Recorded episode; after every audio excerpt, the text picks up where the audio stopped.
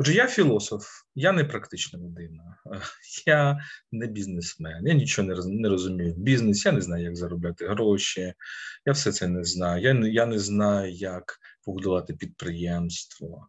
Ем, тому мені завжди цікаво говорити з тими людьми, які знають і вміють це робити. Я багато чого не знаю, багато чого не вмію.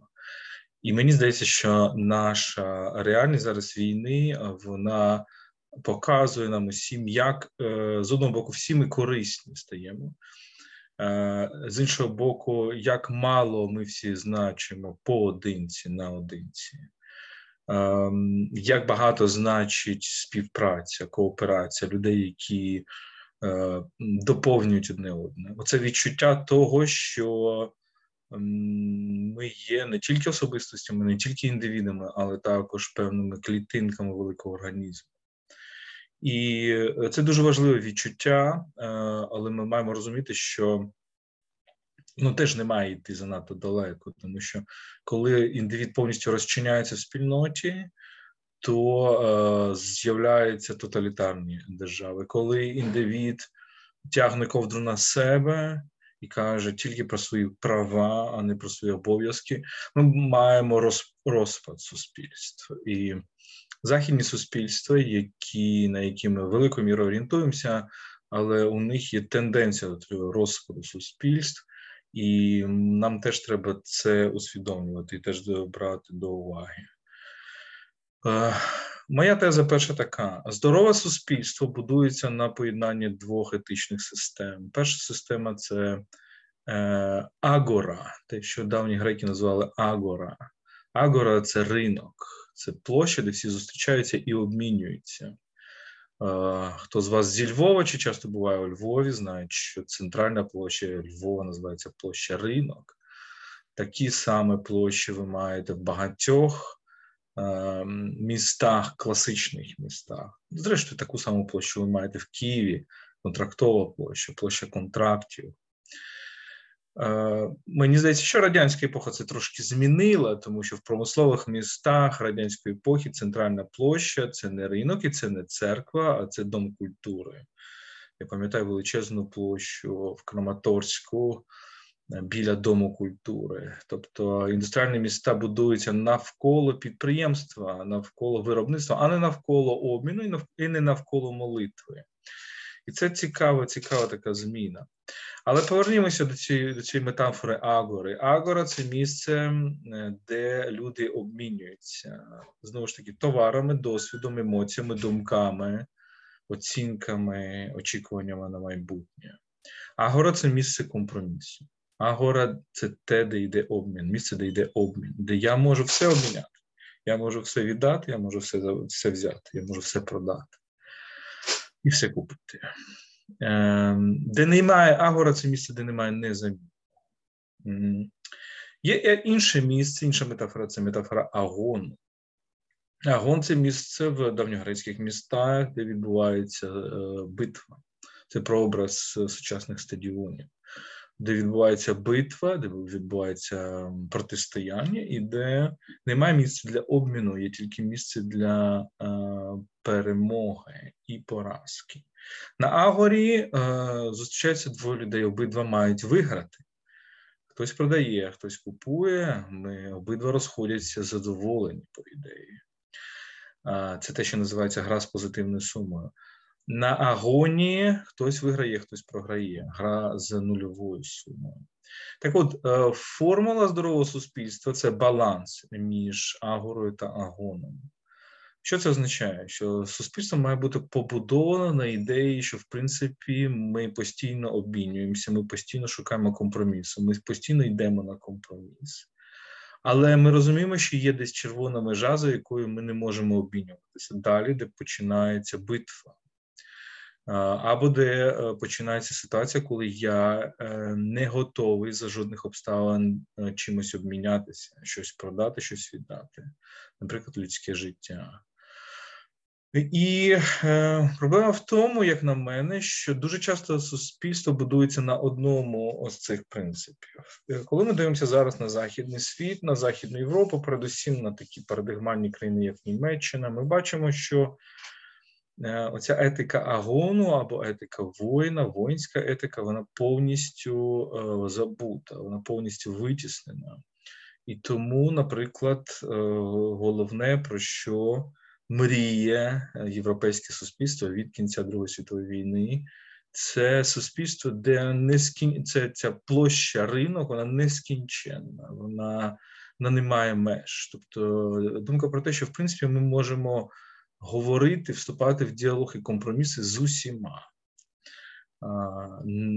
І без сумніву, це пов'язано з тим, що це суспільство, яке перестало вірити в зло, яке перестало вірити в реальність, в, в реальність зла, в реальність, в реальність диявола, наприклад. Е, тому що інакше це було б жахлива, жахлива думка. Зрештою, це німецька, німецька жахлива німецька думка, німецька традиція. Що означає, коли ти вступаєш в компроміс з дияволом? Це історія про Фауста, так? Це така парадигмальна, головна німецька історія. Ще від середніх віків, ще від е, легенди про Фауста, про те, як Фауст вступає в комерційні стосунки з дияволом. так? Е, дістає від нього щось, натомість йому продає душу. І я думаю, що не випадково Гьоте зробив головний твір фактично німецької літератури, якщо можна так сказати, головний твір. Е, саме навколо ідеї Фауста. І я думаю, що поствоєнна Німеччина це історія про те, як нам подолати історію про Фауста, як нам подолати цей страх компромісу з дияволом. І Ключові німецькі філософи, на кшталт Юргена Хабермаса, повоєнні, вони мислили в, в, ем, в цьому ключі, що в принципі зла абсолютно не існує. Ми можемо, якщо ми вступимо з кимось агресивним, з кимось поганим, з кимось не дуже хорошим в діалог. Ем, якщо ми спробуємо знайти компроміси, то ми притлумимо, ми применшимо його бажання зла. І я думаю, що це було в основі німецької загальноєвропейської політики щодо Путіна, щодо Росії, прагнення це знайти прагнення не вступати в битву, а прагнення все ж таки шукати діалог. Е, і це без сумніву зараз зазнає краху, зазнає, зазнає поразки. І тому Європа така, вона не впевнена в собі дуже часто, бо фактично руйнується її головна парадигма. Парадигма полягає в тому, що ми можемо побудувати суспільство тільки на етиці ринку, тільки на етиці агори, тільки на етиці обміну, тільки на етиці буржуа, без етики воїна. Україна, без сумніву, один із е, уроків, які вона дає світу, вона зараз дає цей урок, що потрібна етика воїна, потрібна етика агону, потрібна етика битви. А, Що таке етика битви? Це коли я це думка про те, що я не віддам, не віддам, не продам, Е, не обміняю. Це етика незамінного. Це коли я кажу, що є щось, що є незамінним. Мій суверенітет, життя наших громадян, е, е, мої кордони і так далі. так далі. Це дуже важливо. Але з іншого боку, якщо суспільство будується тільки на етиці воїна, то це теж нездорове суспільство. І тут є ризик, що українське суспільство може йти цим шляхом. Е, е, Якщо суспільство будується тільки на етиці воїна, е, етиці битви, це означає, що будь-який, е, будь-який, будь-яка комунікація в суспільстві, е, будь-яка інтеракція, будь-яка зустріч тлумачиться як зустріч битва. Не як зустріч для компромісів, не як зустріч для обміну, не як зустріч для гри з позитивної суми, а як зустріч битва. І це ми бачимо в українському суспільстві зараз. Фактично, ми можемо сказати, що це така мультиплікація в концепту ворога, поширення концепту ворога. Коли ми ворогів бачимо не тільки там, де вони реально є: Росія, російські солдати, російські пропагандисти, російська економіка, російські колаборанти Росії і так далі. і так далі, Представники російської культури, в тому числі багато хто. Але і коли ми бачимо рогів всередині, всередині суспільства, з якими ми не погоджуємося, з якими ми вважаємо, що вони чинять по-іншому, що вони чинять неправильно і так далі. Тоді починається тоді починається війна всіх проти всіх. І оця війна всіх проти всіх, коли ти переносиш оцей етос воїна, який, в принципі, має бути скоріш тим, що захищає Агору. Во, етос воїна це те, що захищає Агору, і те, що дозволяє нам, як громадянам, шукати діалогу, компромісу і так далі.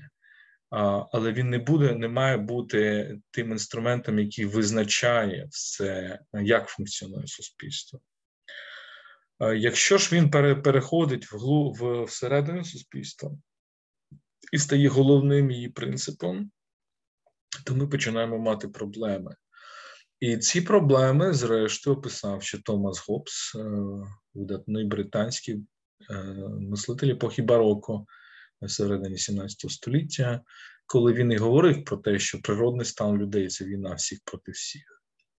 Отже, питання, яке заявлене тут, е, на цій зустрічі, як нам уникнути все ж таки оцього великого протистояння всередині суспільства, якраз ключ до цього питання це Відповідь на нього це зрозуміти, а де ж закінчується ворог, і починається просто опонент, і починається просто е, антипод, починається просто інший громадянин е, твого суспільства, з яким ти, який, в принципі, в одному з тобою човні. І це таке мистецтво, яке ми з вами маємо постійно вирішувати для себе. Е, як знайти цей баланс між етикою воїна і етикою е, буржуа, між етикою ем, етикою е, обміну і етикою битви.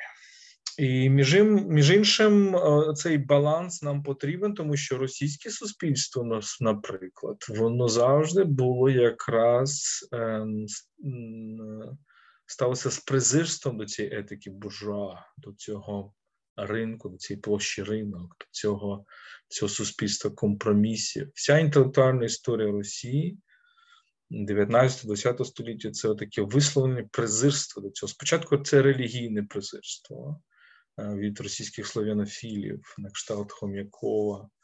Данілєвського і так далі. Потім це вже марксистське е, марксистське презирство в ХХ столітті. Зараз це ще одне якась відток цього презирства. Отже, ось така формула: як поєднати, як збалансувати етику воїна і етику буржуа, етику агори і етику е, етику агон. Е, про це, як на мене, ми маємо думати.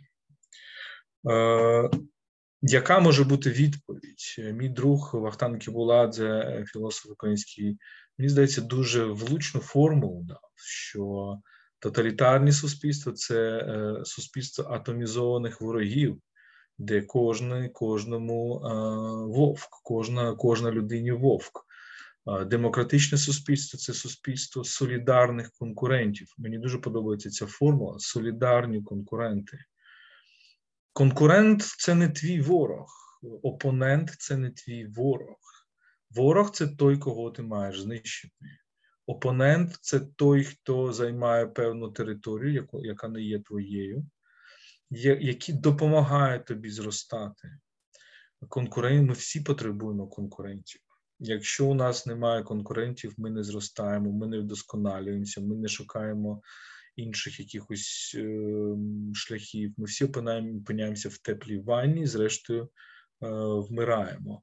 Але нам треба розуміти, що ці конкуренти це не є е, не є вороги, що ми їх потребуємо, нам вони потрібні. Е, і мені здається, от і, і що зрештою, in the end, в кінці кінців, ми всі з ними солідарні. Тобто ми можемо розуміти, що ми конкуренти всередині цієї е, цієї однієї цього одного, е, одного е, організму. Далі, е, які ще можуть бути розколи в нашому суспільстві, які вже е, вже існують і їх вже помітно?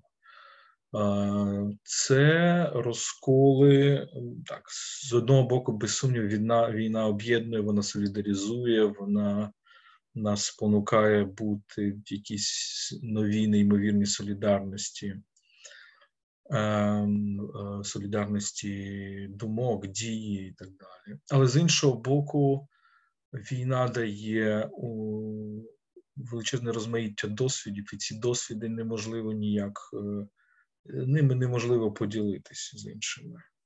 Ти не можеш поділитися досвідом втрати близьких. Ти не можеш поділитися досвідом втрати власної домівки. Ти не можеш це описати так, щоб інша людина це так само відчула, як і ти. Е, люди, які е, ти не можеш, в принципі, поділитися досвідом прильоту ракети. Ти не ти не можеш словами це описати. Не може, ти, ні, Жодне слово, навіть оце слово прильот, яким українці описують це, воно ж абсолютно не може передати того, що люди відчувають в самому епіцентрі подій. Ти не можеш передати досвід окупації, виїзду за окупації і так далі. І е, тут виникає такий от момент, що фактично втрачається суспільство це завжди певний організм спілкування і розуміння. Коли ми володіємо схожими словами, схожими концептами. І війна з одного боку дає нам ці схожі досвіди, схожі сенси, а з іншого боку, плодить, розмножує ті досвіди, які у кожного будуть свої, у кожного будуть унікальні і, і, і, і тим більше, якщо вони трагічні. І тоді ми будемо мати і вже маємо ось такі історії про те, що і це буде каскад, і вже є каскад відчуття провини. Люди, які поїхали за кордон, відчувають провину тому, що вони не в країні. Люди, які в країні, але не на фронті, відчувають провину в тому, що вони не на фронті люди, які е, волонтерять, а можливо, там відчувають провину перед тими, хто допомагає фронту. Люди, які допомагають фронту, відчувають провину перед тими, хто власне на фронті. Ті, хто власне на фронті, відчувають провину перед тими, хто напередку або хто загинув. І е, отакий каскад провини він е, надзвичайно може бути проблемою. Як це долати? Це долати дуже складно. І е, мені здається, єдине, єдине, як це можна долати, це якщо ми будемо замінювати, умовно кажучи, лінійку засудження лінійкою захоплення. Тобто, коли е, замість того, щоб сказати, а, ти поїхав з країни, а я тут залишився, я тут страждаю за тебе і так далі, ми скажемо. Так, ти поїхав з країни, і я розумію, як це складно психологічно бути біженцем, залишити свій дім, займатися самостійно дітьми. Якщо ти жінка з трьома дітьми, чотирма, такі дуже багато ситуацій, і ти, попри все, даєш освіту своїм дітям, і попри все донатиш на армію, і я розумію, що ти так далеко і так тобі складно. Тобто, як, як це пере переінакшити. Мені здається, це велике завдання. І мені здається, от о, фактично у нас країна, яка відчуває тотальне почуття провини, і ми всі ми всі так чи інакше маємо е, з цим почуттям провини е, працювати. І в мене ось такий рецепт, що лінійка засудження е, заміняється, має замінитися на лінійку або барометр захоплення. Бо кожна людина, кожному громадянину, можливо, не кожним, але дуже багатьма з нас є чим захоплюватися, е, є ким захоплюватися, і дуже багато людей роблять якісь дивовижні, неймовірні речі. І закінчу я, мабуть, тим. Е Є питання у нас, як бути раціональними, як бути критичними. Можливо, ми ще це обговоримо.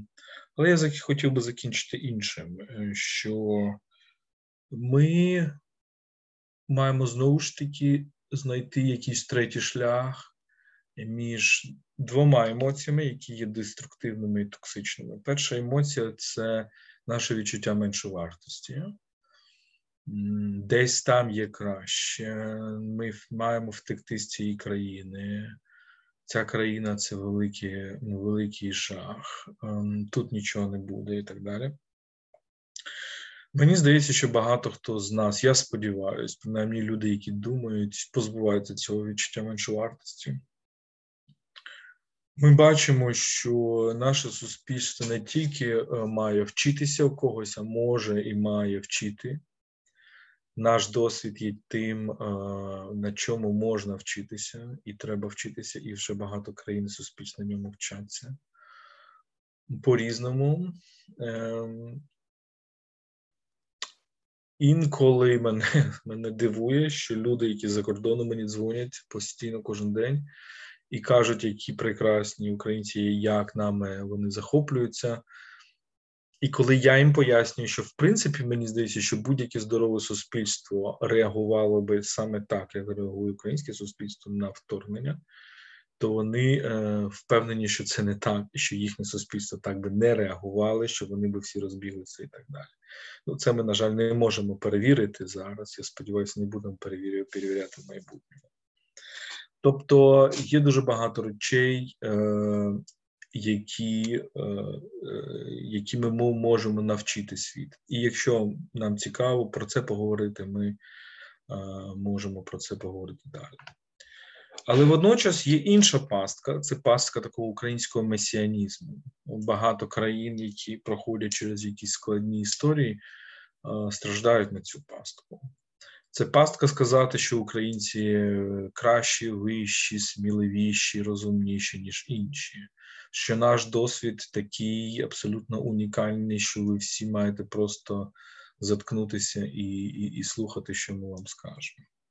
Це пастка, передусім пастка для нас. Е, Якщо ми, е, ця війна навчить нас зверхності щодо інших, ми ми, е, ми, ми перестаємо вчитися. Ми перестаємо вчитися вдосконалюватися. Світ після перемоги він без сумніву буде потребувати багатьох тих цінностей, які ми в собі розробили в цей час, але він також буде потребувати багатьох речей, які ми не розробили е, зараз, які ми не можемо зараз собі розробляти, бо ми воюємо і все суспільство в цьому, і нам без сумніву.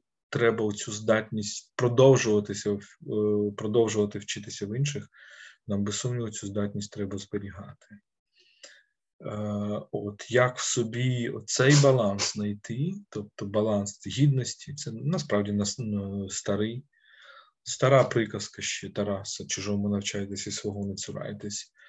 Е, але ми вже подолали, мені здається, оце відчуття меншовартості.